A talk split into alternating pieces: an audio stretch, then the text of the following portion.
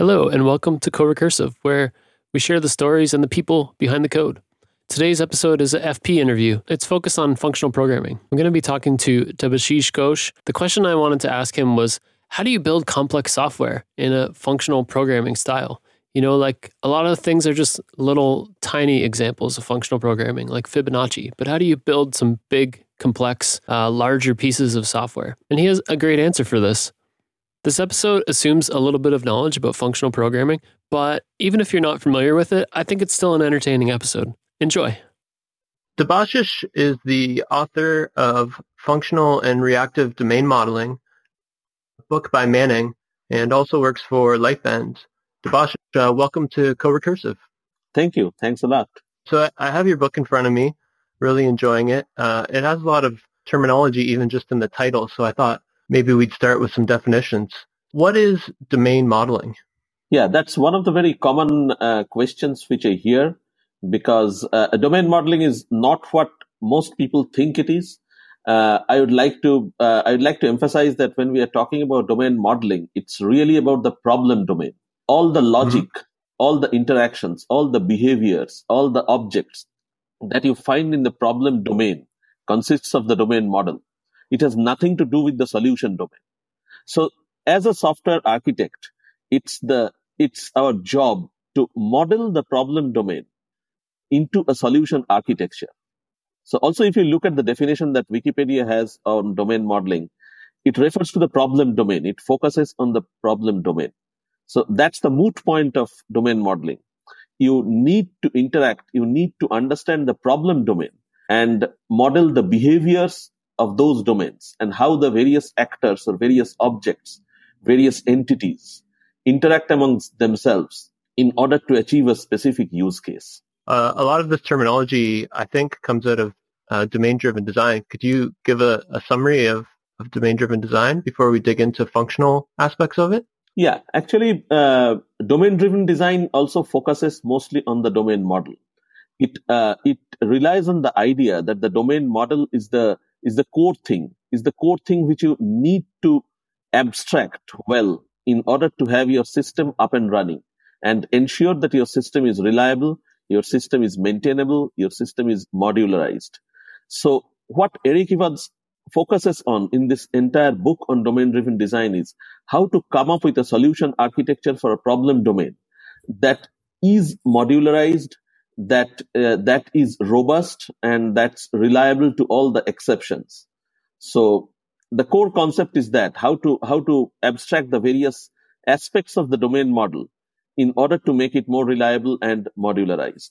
So your your book, I think, is is taking off, taking taking where he left off and, and taking his ideas and applying it to maybe a, a functional programming paradigm. So what made you want to explore that kind of intersection of these concepts? Yeah, actually, um, it was sort of an experiment for me because at one point in time I was working extensively with Java and I was working on the domain model which was a very complicated domain model for the financial security system. In fact, if you look at my book, the, most of the examples are from that domain only. And when I was mm-hmm. really architecting that system uh, as a as one of the team members, I was trying to modularize the system. I was trying to uh, I was trying to find out how to how to come up with the best abstraction for the system. And incidentally, at that point in time, I was using Java. And I was not very familiar with the concepts of functional programming. But uh, ultimately, ultimately, the system got implemented. The system got implemented. The system got deployed. And in fact, uh, since the last uh, 10 years or so, it's still running. So from that point of view, I would say that it was a successful deployment, successful endeavor. But definitely. But later, uh, later in my life, when I found Scala and I uh, got to know more about the aspects of functional programming, I thought that any domain model, any non-trivial domain model can be modeled in a better way if we apply the principles of functional programming. And uh, this was a passing thought at that point in time. And the more I learned about functional programming, the more I delved uh, delved into the into the details of uh, libraries like Scalaz and CATS and things like that. I was almost confident that yeah, functional programming has some features. It has some of the some. Uh, it addresses some of the core issues of modularity, which uh, will uh, which will ultimately lead to better reliability and better modularization of a non non-trivial domain model so that was really the start. So after that um, after that i went back to some of the basic papers of functional programming especially why functional programming matters by john hughes. And uh, and ultimately i i thought that i should i should give it a shot. And then in my next project i was incidentally i was working on a similar kind of domain and i tried to tried tried my experiment. I tried to apply the principles of functional programming and uh, the result was great so that led uh, one thing one thing led to the other and uh, so here we are i'm i'm now almost a confident guy that uh, that functional programming will work on domain models which are fairly complicated and which are fairly detailed. You mentioned the, uh, this is just an aside, uh, why functional programming matters. Um, that's, that's the paper that kind of goes through a fold, right? Where it does recursion and then it abstracts out the higher order functions until it has a fold. Yeah, actually, uh, that's one of the one of the basic papers on functional programming that John Hughes wrote. I think around 1990 uh, and it uh, it focuses on the modularity aspect it focuses on the laziness part of it and how you can compose programs uh, compose larger programs out of smaller ones yeah fold is one of the examples and but besides that what what it focuses on is that uh, functional programming is basically programming with pure values and when you have pure values you don't have assignments and those values really turn into expressions. So functional programming is also known as expression oriented programming, where you compose smaller, smaller expressions, smaller abstractions to build larger ones. And that's one of the foundational principles which I also followed when I tried to apply the principles of functional programming to domain modeling.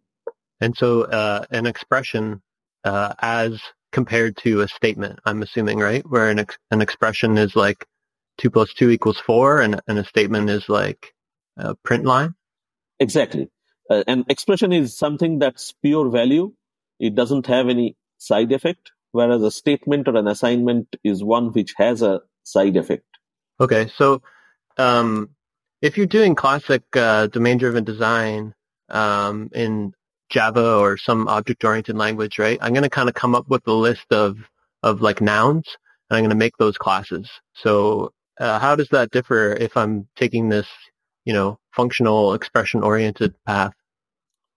Yeah, I actually uh, follow one practice where I start from uh, start from a specific use case. Say you have a specific use case.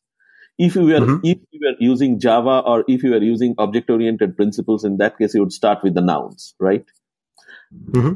What I usually do when I when I uh, start with the use cases, I usually start with the domain behaviors. I first come up with what I call the algebra of the behaviors. The, uh, the algebra of the behaviors refer to the basic contract which the behavior is supposed to support, which the behavior is supposed to honor. So that's the algebra. It has nothing to do with the implementation of it. And once you have the behaviors, the algebra of the behaviors of a specific use case, you can now think of modularizing them. The related behaviors go into one module and usually every functional programming language has support for modules. For example, in Scala, we have traits. So you can use traits in order to modularize your behaviors. So the first step is come up with the algebra of the behaviors. The next step is refine the algebra if required. Third step is modularize them into modules. And the next step is to think of the compositionality aspects because those behaviors are not standalone ones, right? those behaviors need to compose.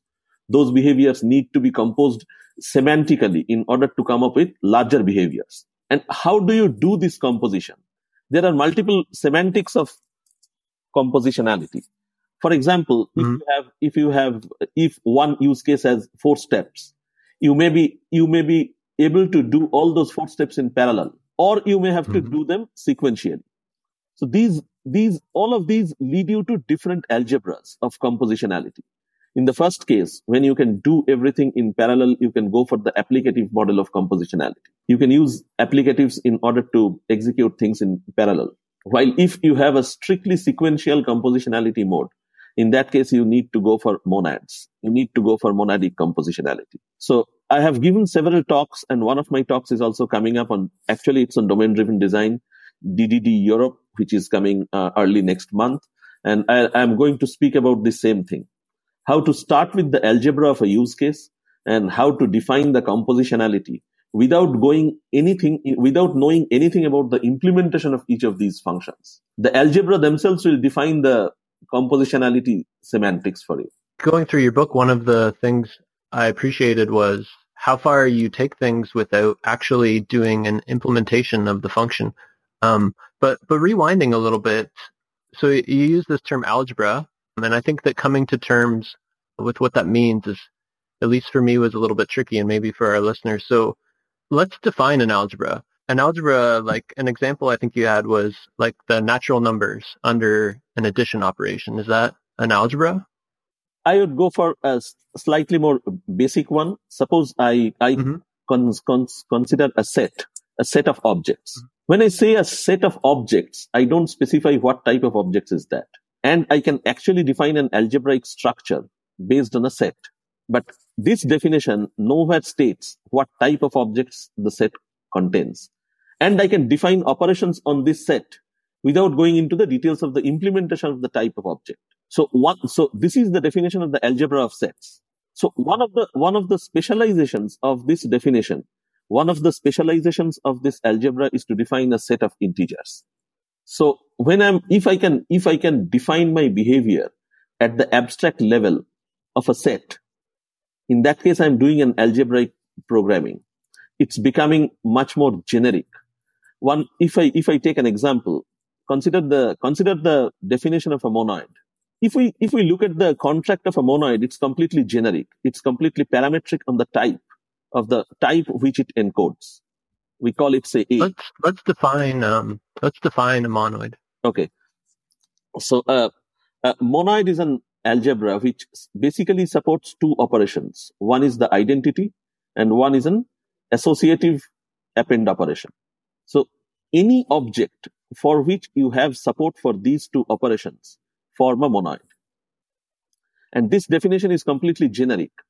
Whenever we define a monoid in, say, Haskell or Scala, we define it in terms of a parameter type, type parameter. We call it parametric polymorphism the type monoid, the algebra of monoid is defined in terms of a polymorphic type, say A. We don't have any constraint on what this A has. The only thing which we need to look after is that this monoid will support two operations.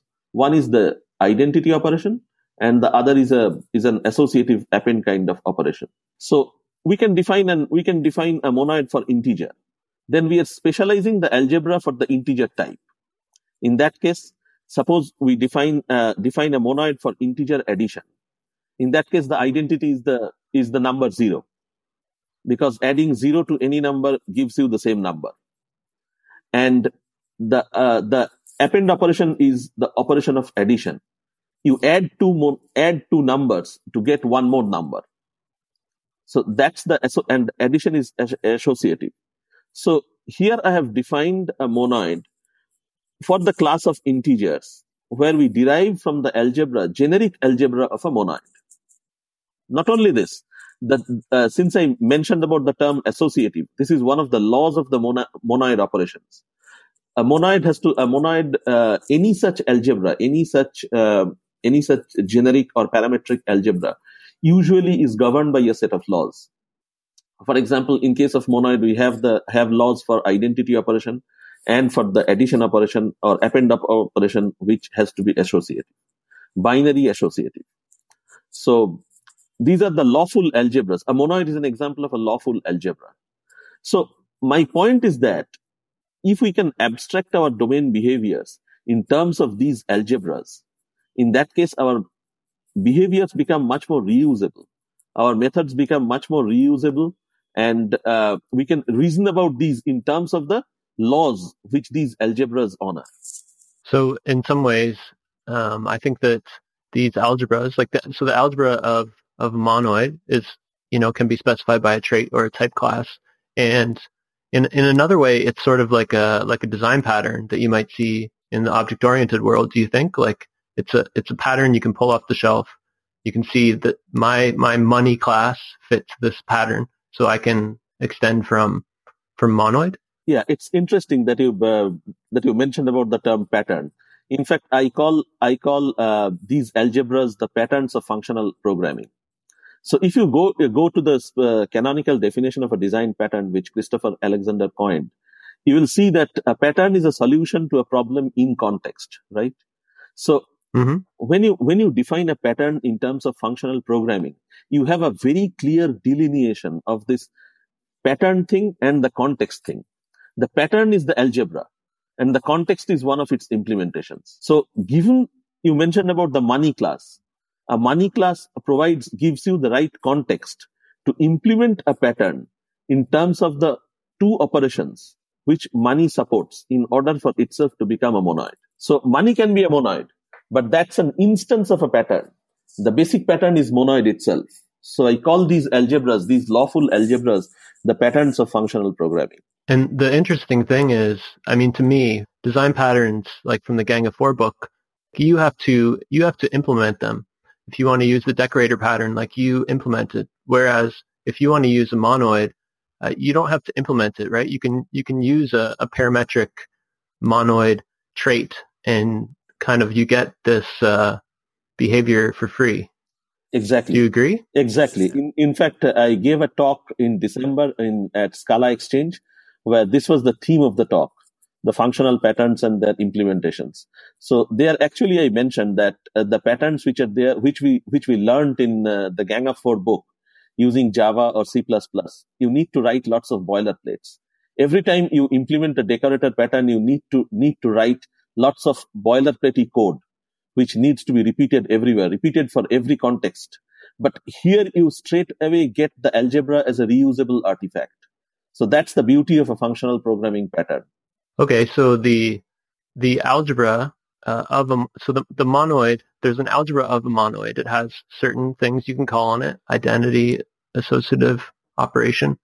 Um, but then you also talk about kind of the algebra of your of your problem, I guess, or the algebra of your of your design. How does that differ? Yeah, actually, I uh, what I what I uh, like to say is that uh, when I define the algebra algebra of a monoid, the algebra of any abstraction consists of the data types, the operations it supports, and the laws it honors. These three are the core things of an algebra.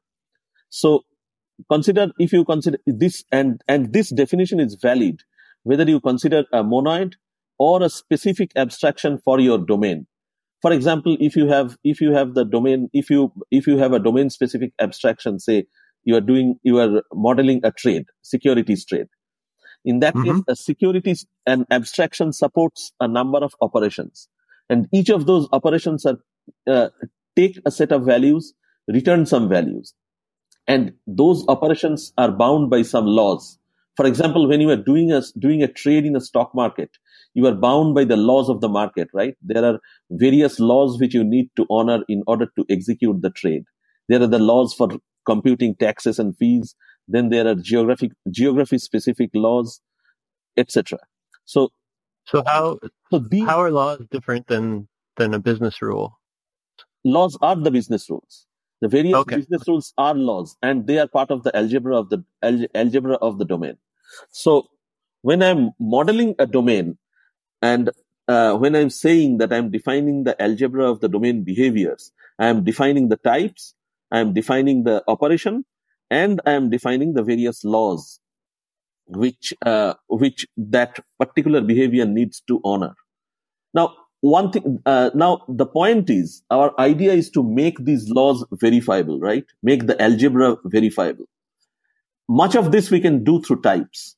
For example, say uh, genericity or parametric polymorphism gives you a tool to make these make some of these laws verifiable for example you can put constraints on the type parameter for example say you are defining a behavior which takes a data type which takes a type of trade which takes a type of an account but mm-hmm. this account may have some specific constraint associated with it yeah, for in uh, for securities trading operations, an account can be of multiple types. It can be a mm-hmm. client account, it can be a broker account, it can be a trading account, It can be a settlement account. But the, but this account, which this behavior takes, maybe it has to be of a specific type. So in that case, we can use type constraints. We can constrain the parametricity of the type and enforce the law there itself. The advantage is that we are having, we are enforcing the laws statically and we don't have to write a line of sing, single line of test for it because we have encoded the laws as part of the type system. This is in so fact how... one, of the, one, of the, reasons why I'm uh, why I'm uh, much more excited about uh, dependent types, languages like Idris. You can do you can do a lot more with those, but even with Scala, you can you can go a lot of way. And for those laws which you cannot verify it with your type system, you can do it through your algebraic properties and plugging in and plugging in a property based testing suite. So for for type constraints, can what kind of type constraints can you do in Scala, or do you need dependent types, or do you need what? No, actually, uh, in Scala, say uh, if when when you are defining an abstraction uh, which is uh, which is parametric on a type T, you can specify that this type T needs to satisfy this constraint. This type T needs to be a, it it has to be a subtype of a trading account. So in mm. that hmm. case, the compiler will ensure that you cannot pass any other type of account when you are defining the abstraction or when you are implementing the abstraction. So the compiler acts as your tester. The compiler writes the test for you. You don't have to do anything for it. It's funny. Uh, you mentioned uh, Idris. I'm actually I'm doing an interview with uh, Edwin uh, later uh, next week. Actually, so it'll be interesting to talk to him oh. about Idris. Let's. I think I think it would be helpful if we if we dig into a specific example. So I have your book open, mm-hmm. and it, this might be a little challenging over audio, but you have a you have this trait, account service. Mm-hmm. An account service takes uh, three type parameters: account, amount, and balance. So I think this is what you're describing, right? The the actual account type is actually just a type variable. It's it's not defined in the implementation of this trait. And then yeah, yeah, this idea actually stems from the uh, from the same idea that I was talking about the the theories of algebraic development. When I'm when I'm defining a behavior, when I'm defining a trait, a module or a behavior, I have no idea what my account entity will end up with. Right? I don't have any idea about the implementation. So that makes sense. So when you're saying, sorry, just to summarize, when you're saying I start my domain modeling by doing the behaviors, what you mean is you're not even writing out what the what the account type looks like. You you're starting with this trait where it's totally parametric over over the type of account. Exactly, exactly, exactly. So I constrain so, I constrain the implementation when I when I when when I'm going to write the implementation for that trait. But uh, initially, I start with only the algebra, and uh, as far as the algebra is concerned, I parameterize uh, anything and everything which comes to mind and which might play a role in the domain model. Some of them may go away in uh, when I do a refinement of the algebras, but I don't want any of the implementation constraints to creep into my algebra definition of the algebra. So this makes the trait it, it makes the trait sound very abstract, but it's interesting in your example. So you do this trait that's parameterized over account. It has a debit and it has an, a credit, right? And so these are two methods you can call that take an account and an amount and right. then uh, return an account. And the interesting thing is there's no implementation for these, but then um, you further use that to define a transfer method. Um, right, right, right. The transfer method doesn't need the implementation of credit and debit, right? Exactly. So that's the that's the point of algebraic development. I have a more uh, meaty example, possibly uh, later uh, later in the book, where I talk when I when I uh, talk about uh, trading systems, and mm-hmm. I also repeat that repeat that uh, kind of repeat that same example in most of my talks, where it's where it models models a use case of a, a trading system. It models the in fact, the, the various steps a security goes through in order to, uh, starting from the client order till the trade is done. So this entire use case can be modeled using pure algebra and without any constraint of implementation on it. So yeah, it makes a good example. What, what's the advantage? Um, I guess, what's the advantage of writing my transfer method um, without even knowing what an account is? Yeah, the advantage is abstraction you need to you need to ab- you need to develop at the proper level of abstraction because if you if you pollute your algebra with implementation constraints then later it becomes difficult to generalize for example if i if i have a complete program based on the algebra for some definition of the program say it can be a single use case also in that case i have lots of flexibility later when i go into the implementation phase for example i can define my algebra in the form of a free monad. And then I can have multi, and when I have the free monad, it's just a pure data structure. There is no semantics in it. It's a pure data structure. And then when I define the interpreter for the free monad, I have the flexibility of doing all sorts of implementation constraints there. I can even have multiple interpreters. In fact, that's a very common, common technique when uh, you use one of the interpreters for testing. For example, in my algebra, I return uh, for some of the methods, I want to do them non-blocking and it returns a future. Could you explain what, what a free monad is? Yeah, a free monad is one of the, one of the techniques to separate, decouple abstraction from the implementation. So what you do is you define, you define each of your, each of your behavior as an algebraic data type. And then by, then by some magic, you can you can make each of them monadic. It's difficult to uh, do the details over an audio, but yeah, for, the, for the time being, let's say that you have some magic which turns each of those abstract algebraic data types into a monad. So the moment you have the monads, you can compose all of them using a for comprehension kind of syntax because, and this way you can define the exact sequence of the use case. You can define a for comprehension which will define the sequence of your use case just from the algebraic data type without having any semantics attached to each of them. So when you have the final for comprehension, you have the, you have the full use case, but you have, have it as a pure data. It's just another algebraic data type you have. And now you can write an interpreter or you can write multiple interpreters for this free monad. And in the interpreter, you can come up with all sorts of implementation specific constraints that you wish. For example, I may, I may define, I may have an, I may have a trading process defined as a big monadic structure. And I'm going to define an implementation for it. And my implementation, I can choose to dis, I can choose to base my implementation based on future. Or I can choose to base my implementation based on um, cat's IO or based on Monix task or based on Scalaz task. I have this flexibility when I go for my implementation and my algebra is completely unaffected. I have a generic algebra which models the entire process. And then I have multiple implementations. So this gives so, me the flexibility to, to decouple the algebra from the implementation. So it makes your code much more modular.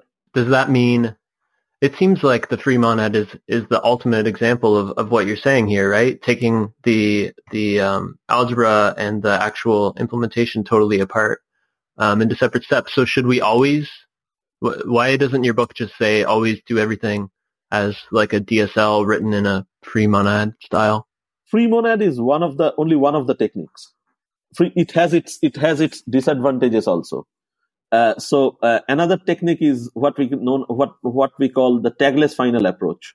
If you Google for tagless final, you will find lots of papers on it. That's one other way to decouple your decouple your algebra from the implementation. The plus point, the the drawback of free monad is is that it's not it's not easy to compose multiple free monads. Hmm. Because in case of in uh, when you have a, a fairly complex domain model, you you have multiple use cases, right? And those use cases may again interact with each other. So in that case, there are there are situations where you may have to compose multiple free monads, and that's not easy. That uh, at least in at least in uh, Scala, you need to write quite a bit of boilerplate code in order to compose multiple free monads. So Can you compose them after you interpret them? That uh, that loses the uh, loses the benefit I want to compose mm-hmm. it before interpretation. I want to build a bigger abstraction out of smaller ones before I mm-hmm. interpret the entire thing. So, uh, so the the plus point with free monad is that a free monad is stack safe. You can implement a free monad in a completely stack safe way. Your stack will never blow out. And that's, mm-hmm. that's a disadvantage with the tagless final approach. Tagless final is not stack safe, but tagless, tagless final are easier to compose.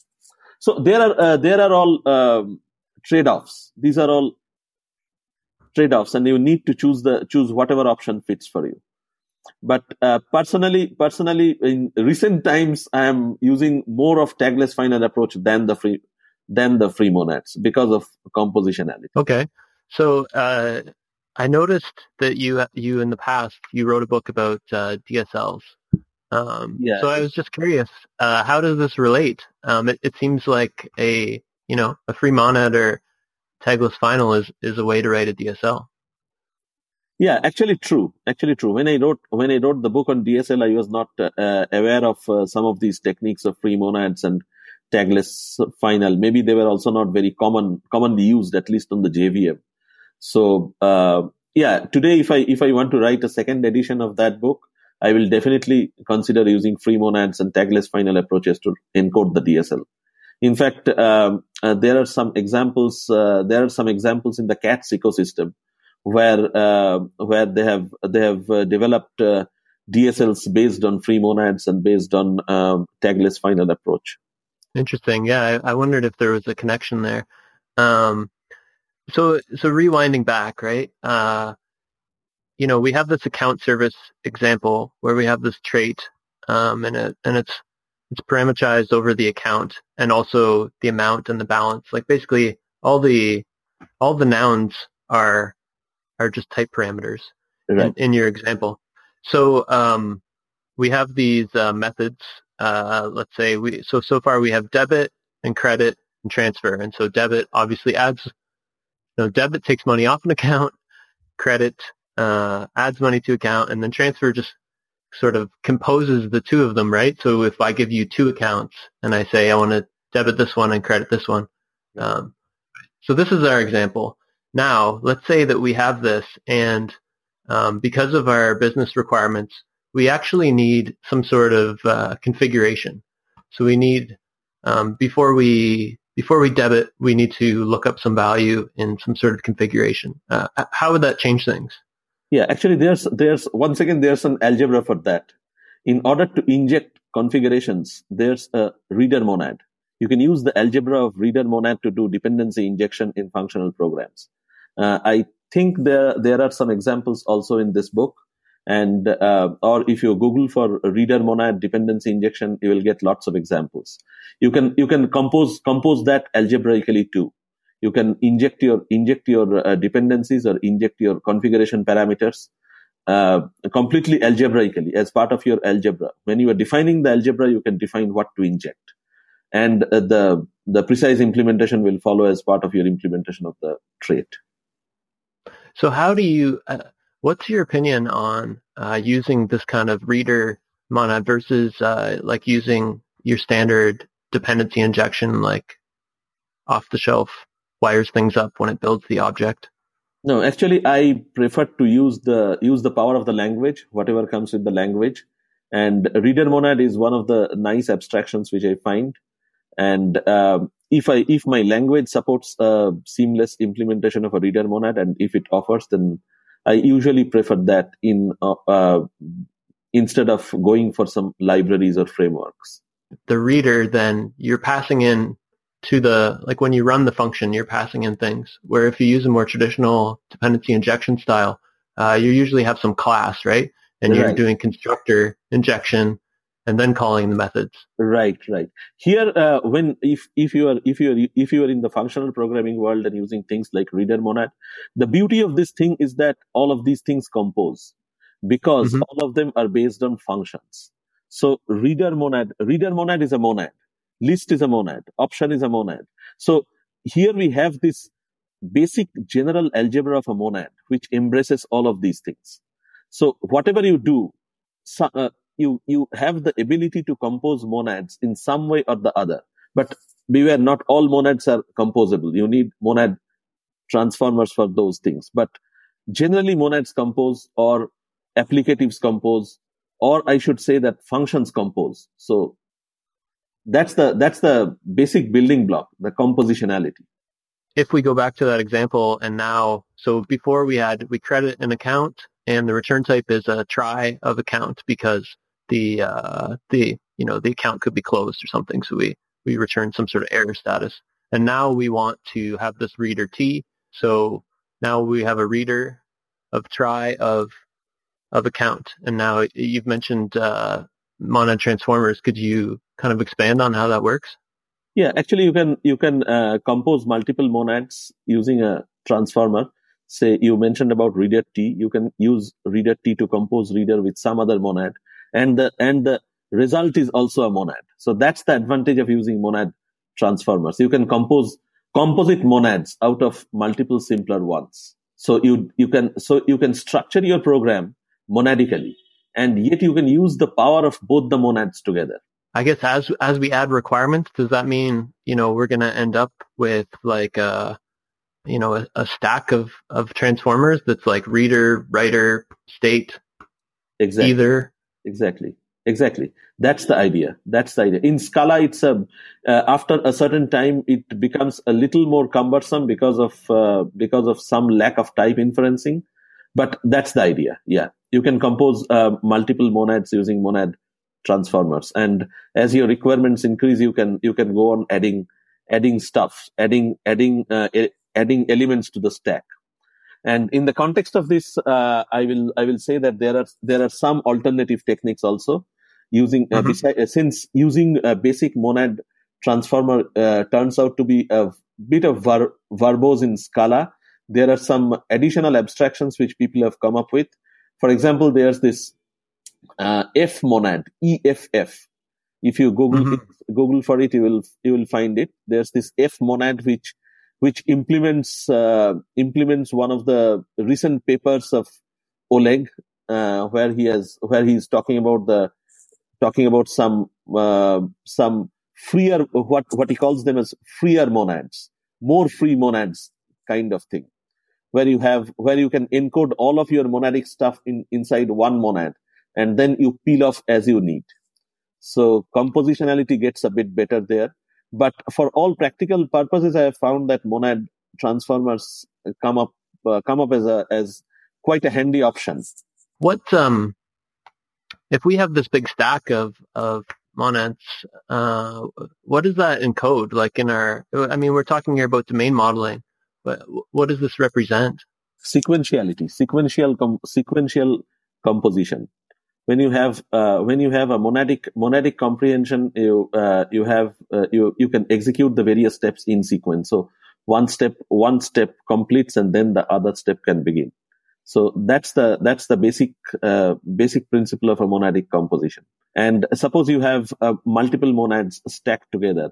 And when you mm-hmm. when you do this sequentiality you you can directly reach to the reach to the innermost monad with a single step of comprehension so that way you reduce ver- verbosity and without using monad transformers, you need to, you need to peel off each layer successively one by one. So your code verbosity increases. It becomes much more verbose and after a certain, certain uh, number of elements in the stack, it becomes almost unbearable.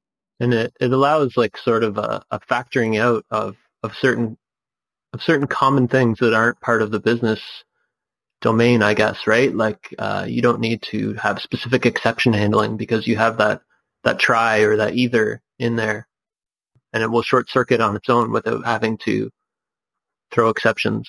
For instance, exactly. exactly. The exception, the uh, happy path as well as the exceptional path, both of them are taken care of by the by the uh, by these abstractions them, them themselves. You don't have to write specific cases. You don't have to write uh, specialized branches of code in order to encode the exceptions. So I guess we have our we have our account service example. It's it's parametric over these types, and now our debit and credit. You know, they may return some. They return an account, but it's within this within this transformer stack. Um, so at what point do we start writing implementations of of the account or balance or etc.? Yeah, once you once you have the algebra defined, once you have the total abstraction defined, and you are satisfied with the algebra, in that uh, then you can you can uh, start writing the implementations. And uh, the usual technique which I follow is that whenever I write implementation for an abstraction, I keep an eye on the testability part of it. So, for example, um, suppose uh, suppose I want to I want to have um, as part of the implementation, or suppose uh, let let let let me start from a, a bit early. Uh, suppose I have uh, I I need a method, I need a function which needs to return a future. Mm-hmm. So I can I can have it uh, I can have this future thing as part of my algebra, right? Mm-hmm. The disadvantage is that whenever uh, if you have future, if you have an abstraction like future as part of your algebra, in that case, when you write tests for this abstraction, you need to you need to have those execution co- context and you need to define futures, right? Yeah, if you if you uh, kind of think of future as a monad, which people tend to think of, then it's better to have your algebra defined in terms of a monad instead of a future. The advantage is that in your implementation, you can specialize the monad to a future. And for the testing part of it, you can specialize the monad as an identity monad. So in that way, your test code becomes much more simpler. It becomes much easily testable without any of the engineering or any of the intricacies of having to deal with execution context and futures. Okay, actually, I like this idea because um, I, I, have this problem, but uh, but um, and I, I, think I know the answer. But let's say I have I have some method, and um, right now it uh, it does things. It uses task, right? It's a Monix task. It's it's yeah. actually a Monad, and then um, inside it, it calls a bunch of things, which are all async and, and return task. But let's say it, it calls a method on task, like to say gather unordered, right? Which kind of does them serially. So, or sorry, it does them in parallel. So I mean that that seems to limit me, right? I can't I can't just have it over some generic type because I'm actually making some assumptions um, based on the type it is in the in the service. Exactly. Exactly. So that so, means uh, I'm doing something wrong, I guess, is what you're saying. Yeah, the idea is to keep the algebra as generic as possible because if you have if you have a generic algebra, then it's easier to modularize, easier to write tests also. So in this case, I guess because because they can be run out of order, they should be like applicative, and something should magically run them out of order. I don't. Right, right. Yeah, uh, there are APIs. If you look at the latest CATS release, there are APIs where you can run things in parallel if it's if it's an applicative. There's a parallel parallel type class, I think, which has recently been released. So I should do things in terms of that, and then in my tests, in my yeah. tests, I don't need to actually use an async operation. Yeah, using using using things like Monix as part of your unit test uh, doesn't make much sense to me. So it doesn't make sense to me. It's just it's just where I live when I when I open up my ID. uh, an interesting, uh, something I really liked in your book, um, which I had heard of before, but but hadn't really quite understood, is uh, phantom types. I wonder if you could explain phantom types. Yeah, actually, uh, phantom types are there for uh, there to satisfy to honor some of the constraints. It's not a it's not a business type per se. It doesn't have any business connotation. But the trick is that you can you can use the power of the type system in order to ensure that invalid abstractions are never instantiated. Okay, do you have an example? Uh, right now, I don't remember any example, and it's difficult in, in an audio. But uh, yeah, uh, there was a very nice paper by uh, uh from Jane Street, uh, OCaml, uh, "Make Illegal States Unrepresented." Unrepresentable. I think the title of title of the article was that it was uh, it was written by the OCaml person from Jane Jane Street. I forgot his name.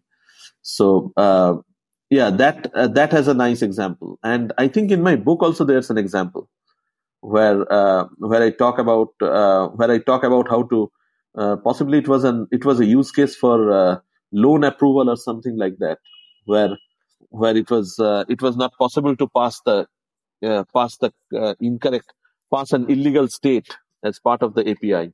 Yeah, I think I think that's exactly the example. So um, you have like you have like a loan application process, and you have some sort yeah. of loan object, and then right. uh, the the key thing I think you're introducing a type uh, that doesn't do anything except it, uh, you know enforce in the type system uh, something like implied.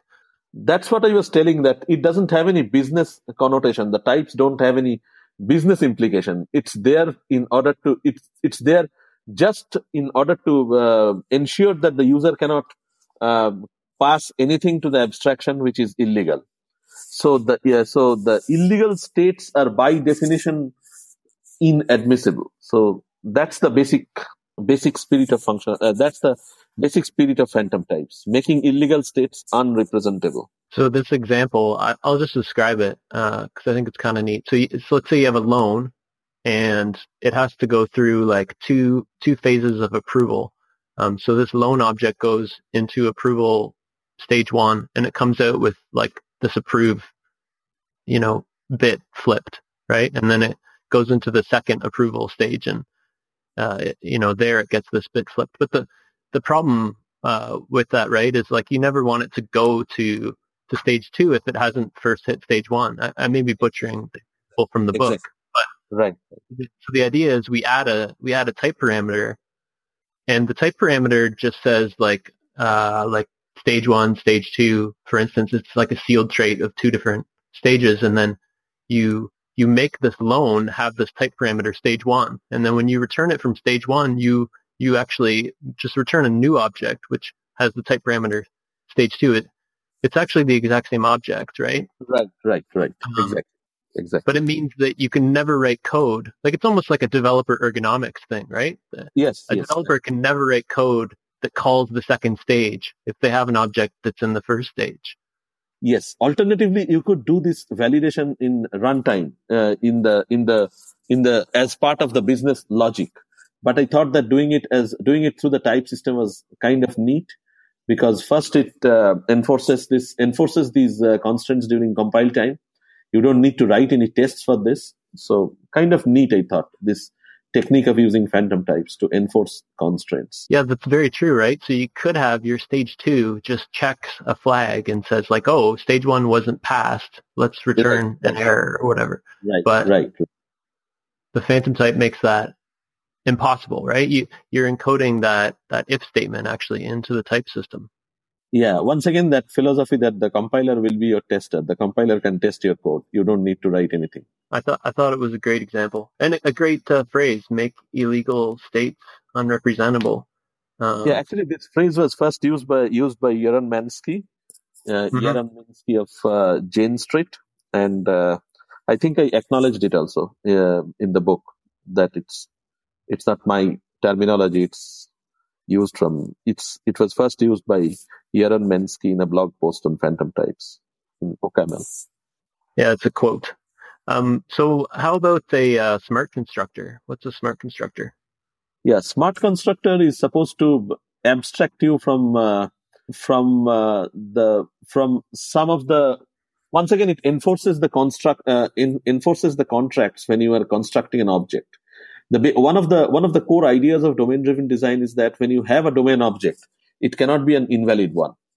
Mm-hmm. uh, the the constructor should ultimately spit out a completely validated object.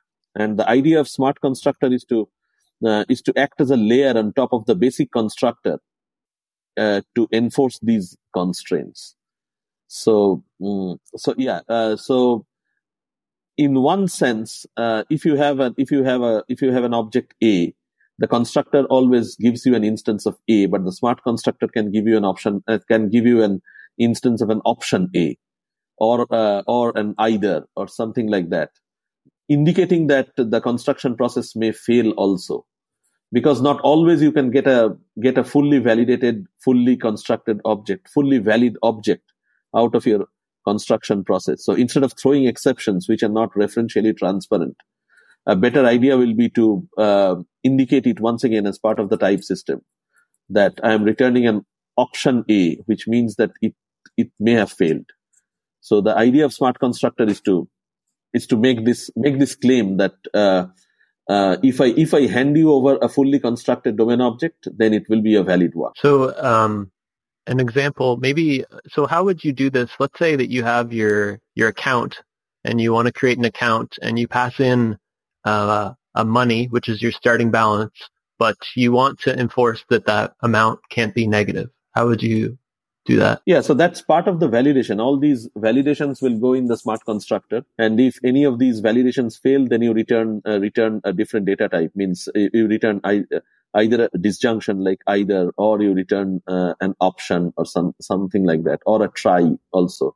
So uh, the idea is that once again you cannot you cannot publish a domain object which is not valid, and you cannot throw an exception because uh, exceptions are not uh, good citizens of functional programming. So the basic idea is this: enforce uh, uh, to make to make domain objects to publish only valid domain objects or indicate to the user that I couldn't con- construct a domain object out of this and do this in a referentially transparent way through pure values and not through exceptions. Because if you did it, the if if you just in your constructor, if you checked the balance and it was negative, uh, like all you could do is say throw an exception, and that's not referentially transparent. But if right. we if we can return a none, which we can't from from just standard construction, but in our smart constructor we could have whatever type right possible. Right.